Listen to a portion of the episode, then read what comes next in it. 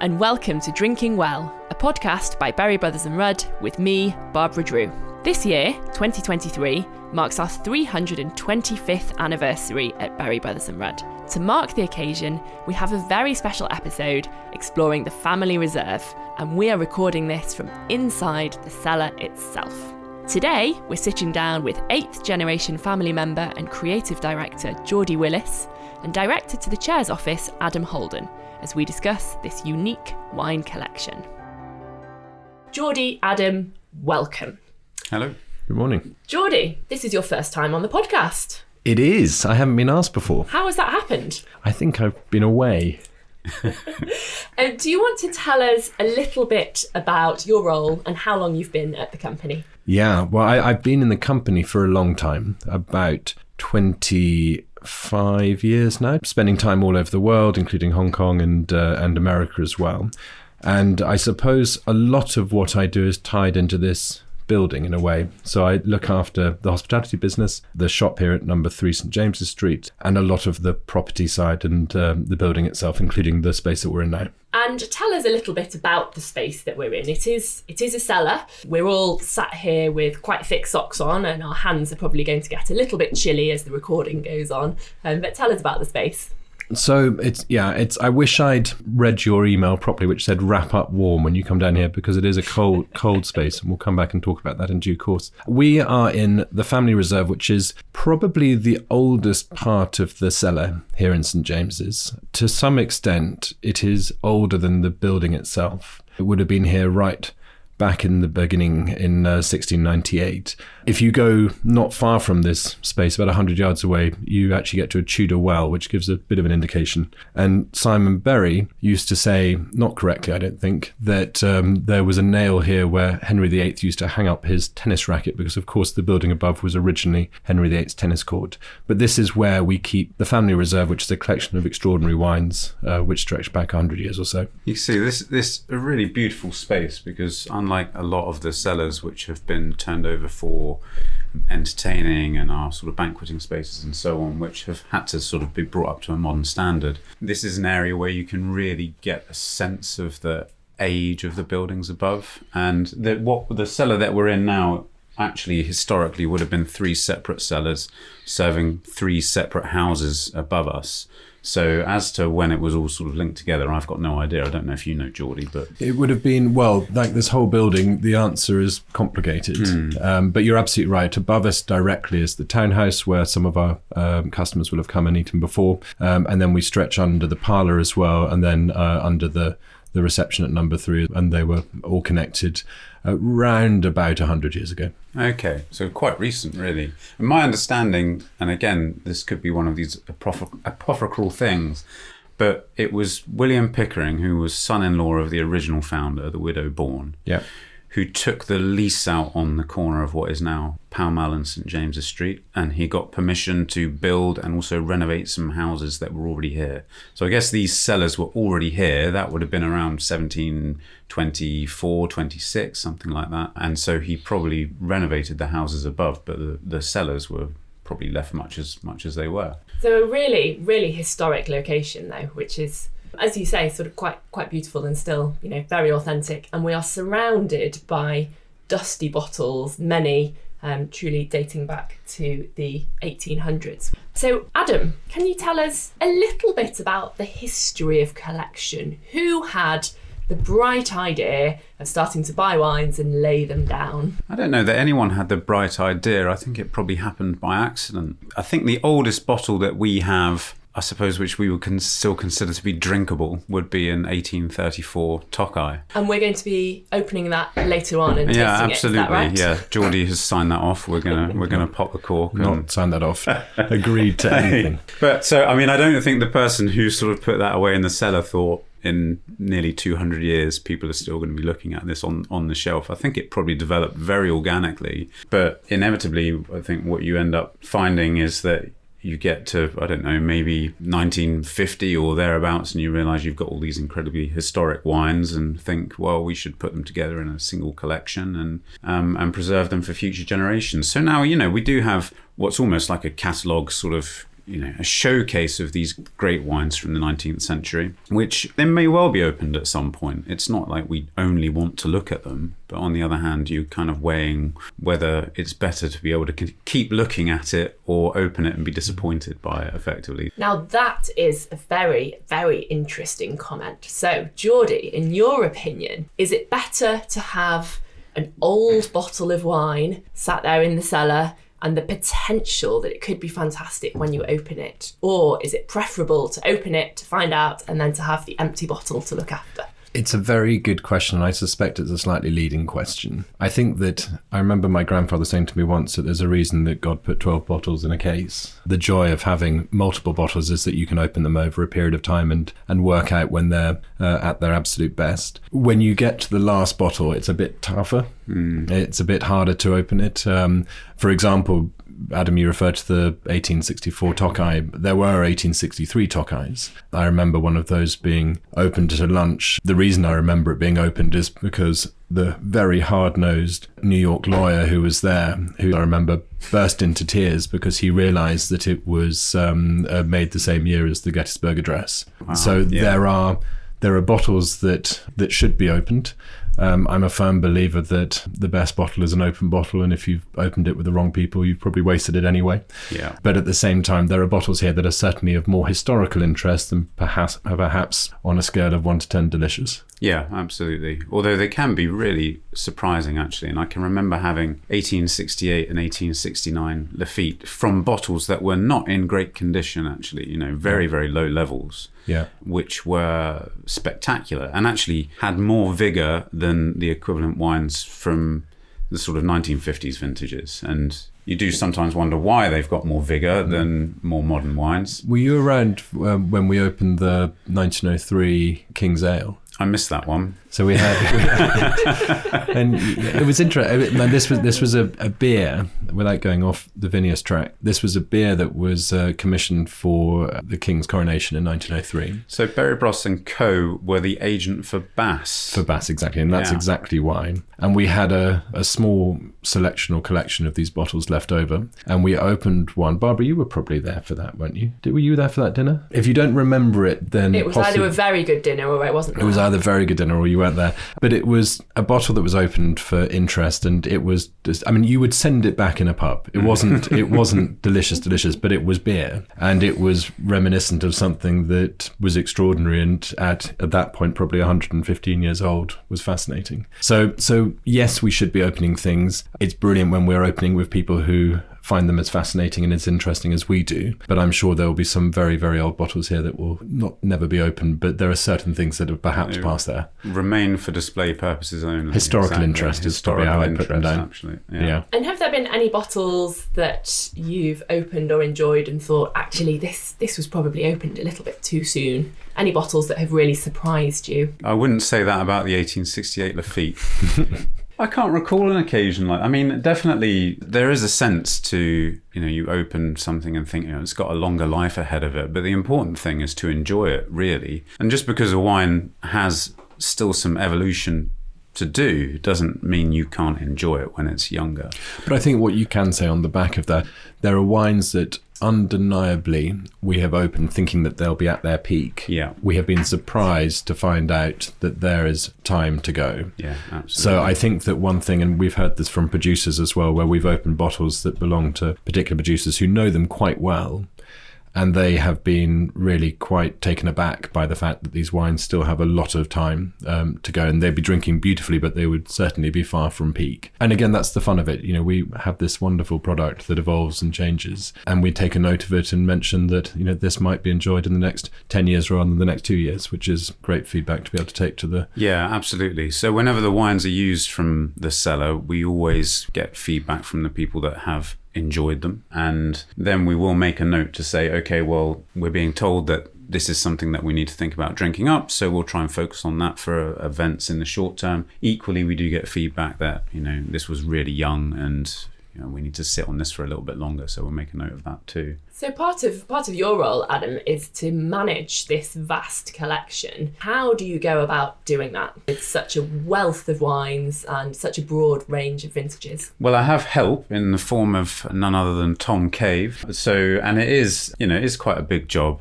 And actually, just choosing the wines that we're going to be using, there's a lot of demand placed on the cellar. So, actually, just managing the outgoing and making sure that wines are being used for the right occasions. But yeah, Tom and I now, we're planning, you know, it's the same principle if you were working on the Royal Cellar or Government Hospitality Cellar. We're thinking about what people are going to want to be drinking in 20 or 30 years. And I think it's evident from the collection that we have that 20 or 30 years ago, that wasn't the approach of the time because it's a it's the collection that we're drawing on at the moment is very focused. It's it reflected really what was considered fine wine then, I suppose, and that's expanded a great deal. But at the moment, we're drawing down on wines from the 80s and maybe you know in some instances the 70s or further back. And it is generally bordeaux and burgundy. That's pretty much the bedrock of the collection and when we're building the collection now obviously we're thinking about the enormous wealth of fine wines that have emerged during that period so we're laying down more italian we're laying down more rhone we're laying down more spanish and then new world wines are becoming more of a feature as well so we definitely have icons you know we've got grange going back to the early 80s. Oh, lovely. We've got Yarra Yering is another one that pops up quite early on. They're really quite iconic Australian wines as Yeah. well as these more classic French Absolutely, wines. but they were definitely in the minority. So that that was something that um, really was helped by the arrival of uh, one of our masters of wine, no longer working in the business, but Alan Griffiths, who people in the wine world will remember or know well. Alan was charged with looking at the family reserve back in the 90s and really started to look at how we would broaden the appeal of what was in there. So we started to see Australian wines coming in probably a little bit later with those Granges and those Yarra mm. Yerings. Also a little bit more Italian as well. But before we were perhaps not quite as strategic as we might have been in terms of when it was going to be used. So we were buying extraordinary wines, but one of the challenges that we have now, and it sounds in some respects like a nice challenge to have, is that we have some very, very good fine, fine wine, and we have a slight gap for when we want to have something that's a little bit more approachable on a Tuesday lunchtime rather than necessarily a Friday evening. Yeah, so there is a little bit of if you're going to have something from the family reserve, it's either going to be first growth claret or Grand Cru Burgundy. But yeah, having that sort of easygoing lunch wine is a little bit more of a challenge. which which will be one of the fun challenges going forward is how do we how do we populate this space with wines that we're going to want to be drinking in 20 30 years time and the reserve should always be a reflection of the business at a time as well. So there'll be times where we're getting particularly interested in a certain region and one would hope that in 30 years time we can look back and reflect on whether that was the right region to be getting excited about. I mean our experience has shown us that probably that has been the case where we look back 20 30 years now. Yeah. we were on the money. And I think the idea really is that there becomes a story to it. There's a sort of narrative to it. Why did we select these wines at the time?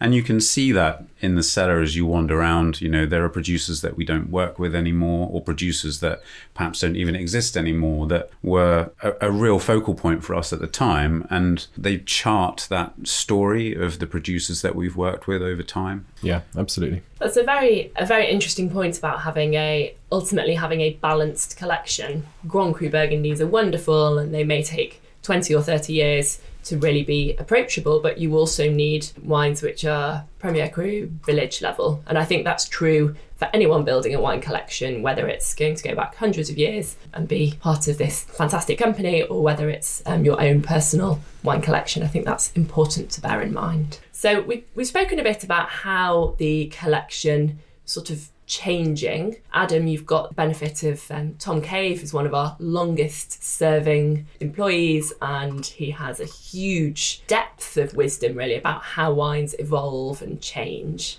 Yeah, What- absolutely. What, wines do we have in the collection that you think you would no longer be adding? What styles are you seeing that we just don't add to the collection? Well, I don't know that we would rule out adding anything to it particularly, but one thing that is quite potentially over-invested in, I suppose, is port at the moment. So people just don't drink as much port as they used to, and in my opinion, they should. And certainly here, we feel like we really wave the flag for it, and feel that if you're going to have vintage port anywhere, it's going to be lunch or dinner at Berry Brothers and Rudd. But we have an enormous amount of port and so we probably don't you know necessarily invest in that in the same way that we used to. And if you go back very historically it's quite clear to see how much more popular german white wines were than french white wines certainly pre the second world war if not pre the first world war and we probably don't lay down um, as much of those so- sorts of wines as we used to. Again, you know, it would be quite a good thing actually for us to consider trying to reinvigorate that a little bit and putting people back into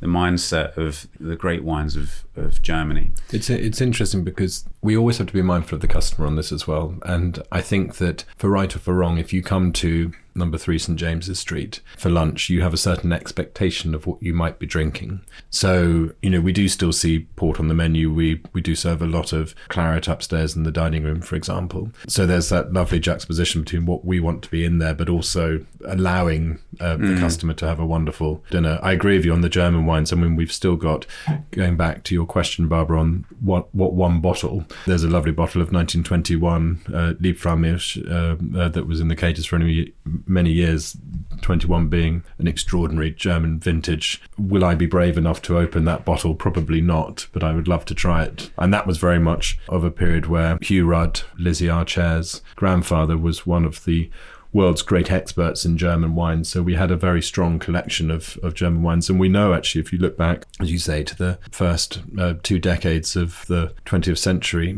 we have wines uh, from Germany which are more expensive than any Bordeaux or Burgundy. Mm, so I, absolutely. I think we should be stocking up again on on fantastic reason. Maybe Yeah. some Clos Ste Hune. I'm going to put my hand Yeah. up for um, uh, putting a few bottles of that Yeah, in that now. should definitely be in That's there. not German, Geordie. I It know, didn't- no, I it know, isn't, but I'm going. I'm, going yeah.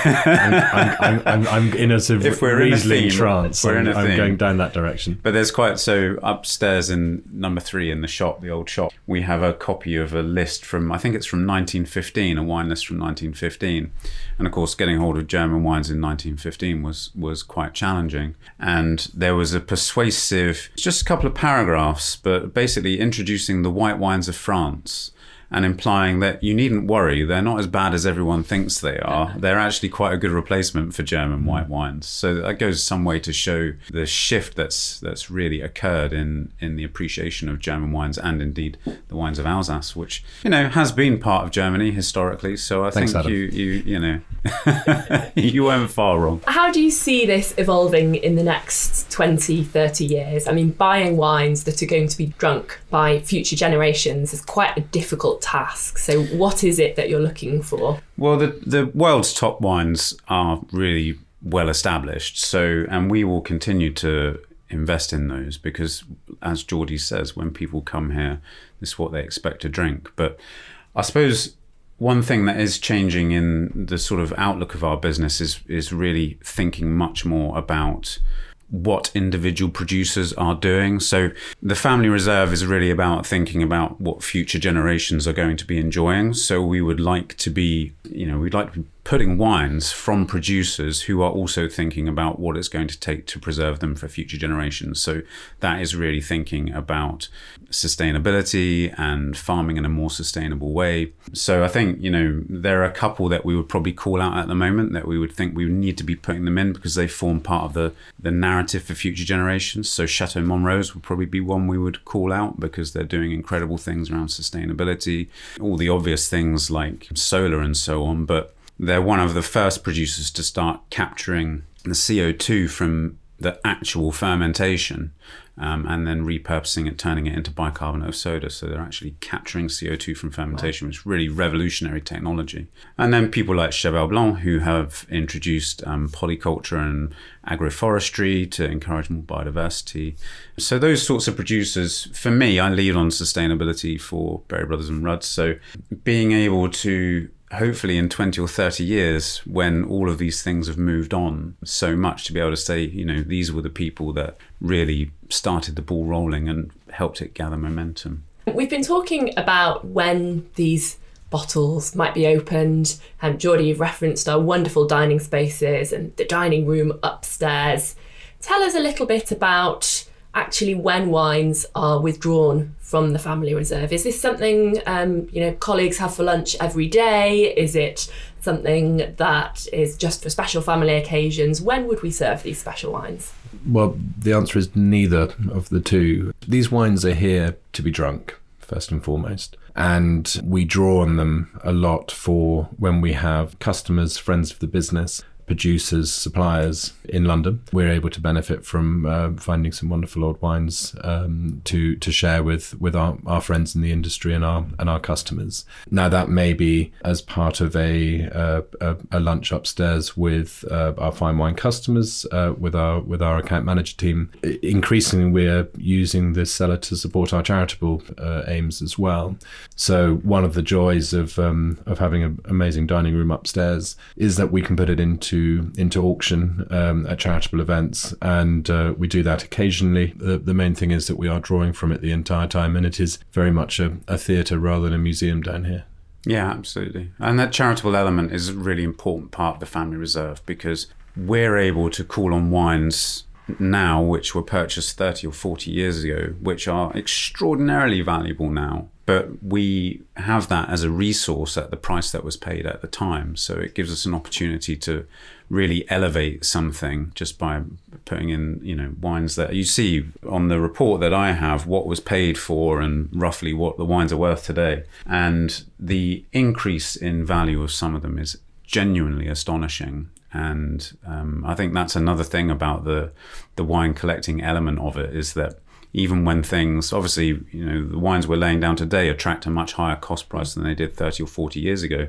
So it's another testament i think to having a really long-term view on a on a, a wine cellar and a wine collection. And it's no it's no different to the way a lot of our customers and, uh, um, we ourselves are looking at building collections so the idea that we're putting down wines that we will enjoy several decades from now, and at a price that uh, that we may not be able to afford at the at the time. Yeah. Is not is not new to the to the trade and to the collecting philosophy. So in many respects, this cellar, whilst it has a romance to it um, that perhaps a little bit more dust um, in the corners, it really typifies a classic cellar plan uh, of, of putting down um, small amounts of funds over a long period of time and building up an established collection which you can draw on and and enjoy in years to come.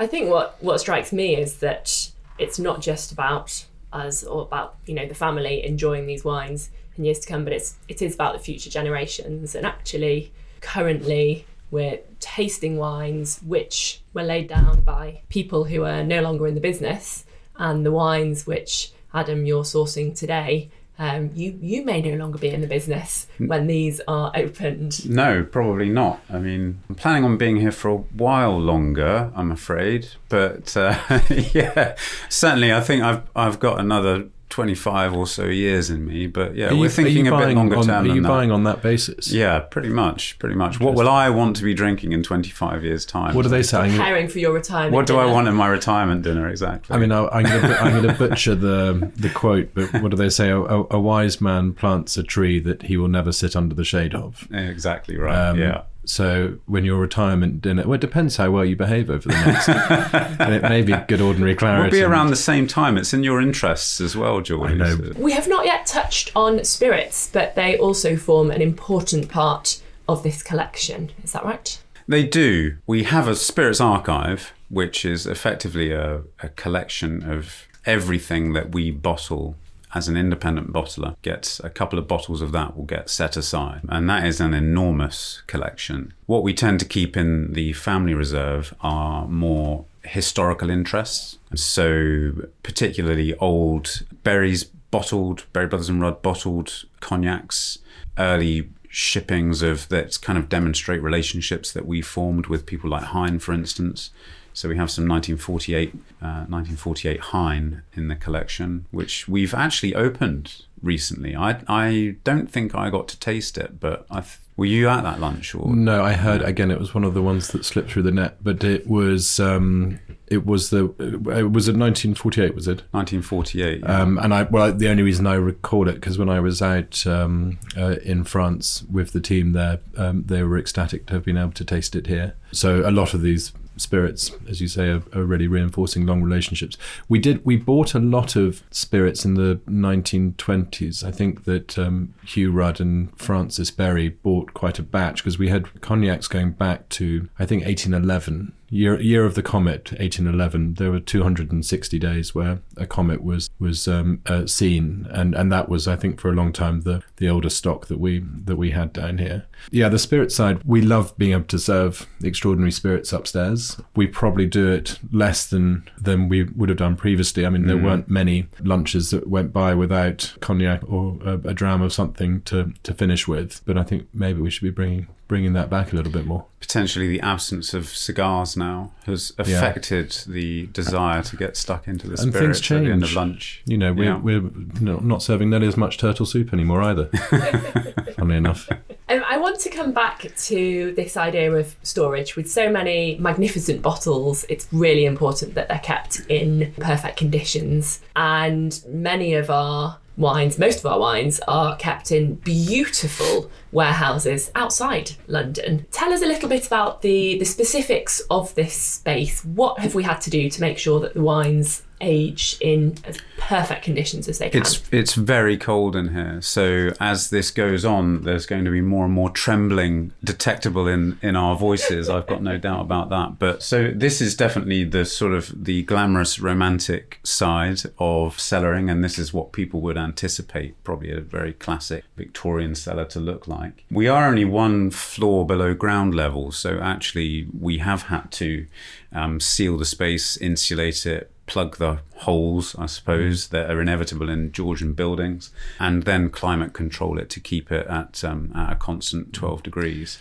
I think we, we realise that we, we have, as you mentioned, Barbara, these extraordinary cellars in Hampshire where they have half degree variance over the course of a year. And consequently, we have been tracking for a number of years what temperature looks like here and variation to temperature. And we just had the feeling that whilst it was absolutely fine at the moment that it might not be in five years' time or 10 years' time. This building has gaps, there are floorboards above us. Um, we were just mindful that given that we were keeping some of our most extraordinary wines down here, that to have a cellar that wasn't in the long term commensurate with the expectations of customers and what they saw with their wines being stored in Hampshire, that it didn't just sit comfortably. So we took a lot of the ceiling out. Uh, we replaced it with insulation. Uh, we did lots of really cool thermal imaging of the space, um, which was a little bit like if anyone's seen the film Predator, uh, the way Predator sees. Um, so yellow patches um, um, pointing us in the right direction of um, of any sort of heat. Heat, heat influx or outflux, and we really sort of took it all apart and put it back together again. But very much with the idea that someone who knew this cellar previously would walk in and, and wonder what had been done.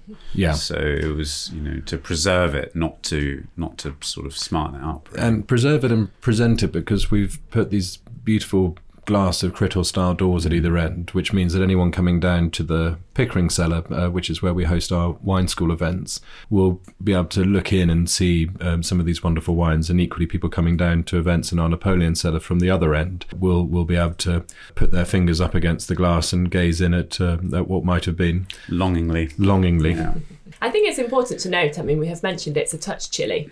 Um, it is about 12 and a half degrees. So when we talk about long term storage for wines, we're not talking about a fridge. Um, you don't want the wines to be too cold. Um, you want them to be cool, and that constancy of temperature is really important. You know, temperature fluctuations, Yeah. the sort that you get when you store your wine in a garage. Yeah. Yeah. Those are the ones that really um, kill your wine quite quickly. Yeah. absolutely. And the humidity is important as well for the condition of the corks. You know, particularly we're laying things down here potentially for 30, 40 years or longer. It's really important to keep a good level of humidity so that the corks stay in good condition. And you're quite right, a fridge is not not appropriate at all unless it's a specific wine fridge. But one of the things fridges do is they dry the air out, very specifically dry the air out. So it's really not a good place to keep wine for the long term. Well, as we inch towards the end of this fascinating discussion, one more question for, for each of you.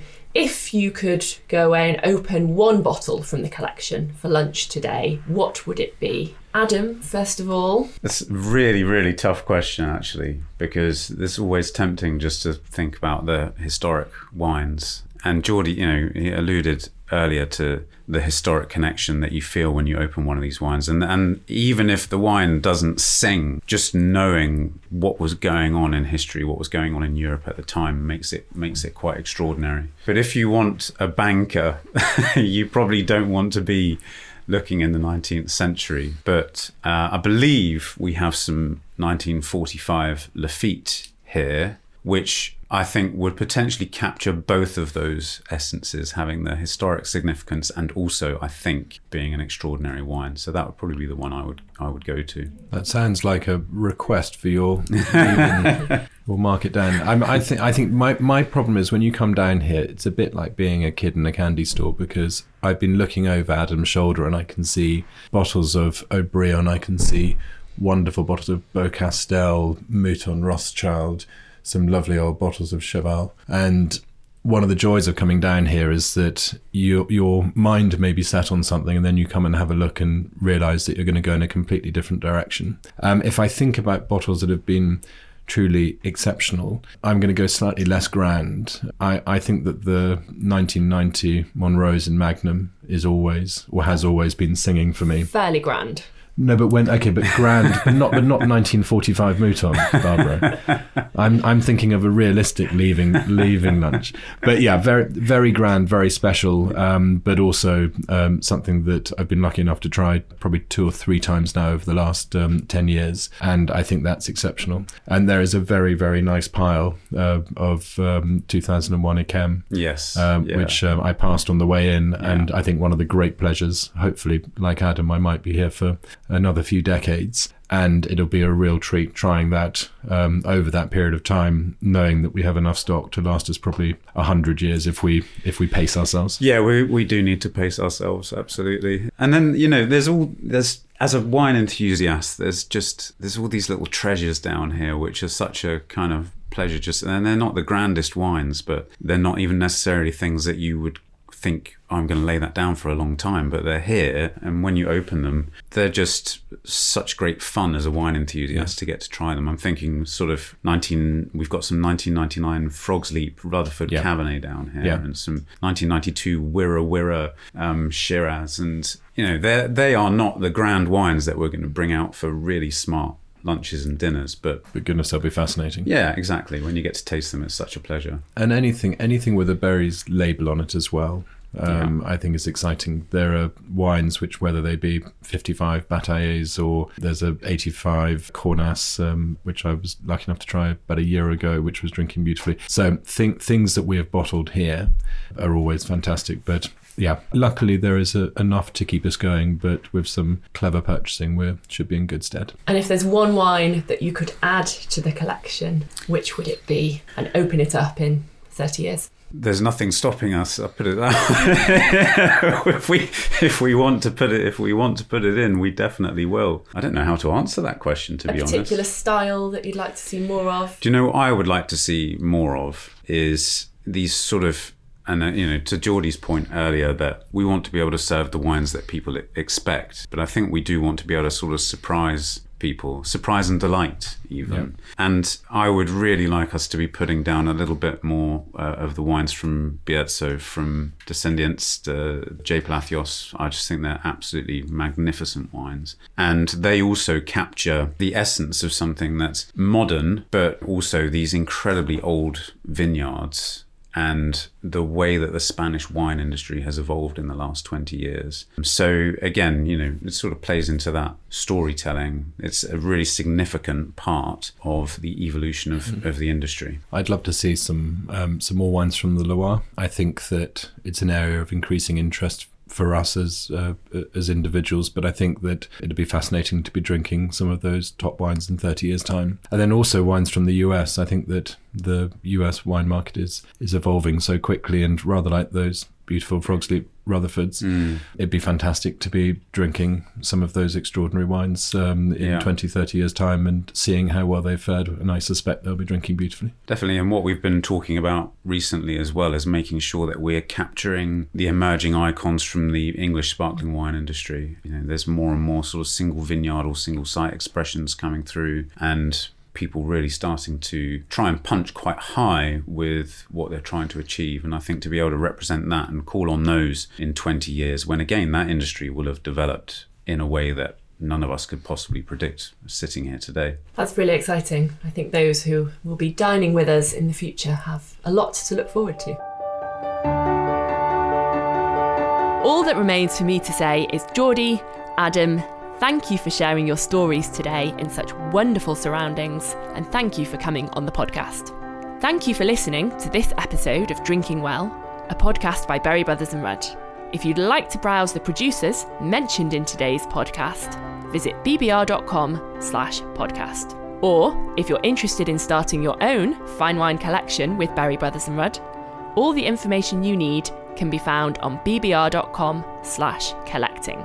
If you've enjoyed this episode, please do leave us a review wherever you get your podcasts. We hope to welcome you back soon, but until then, thank you again for listening to this episode of Drinking Well.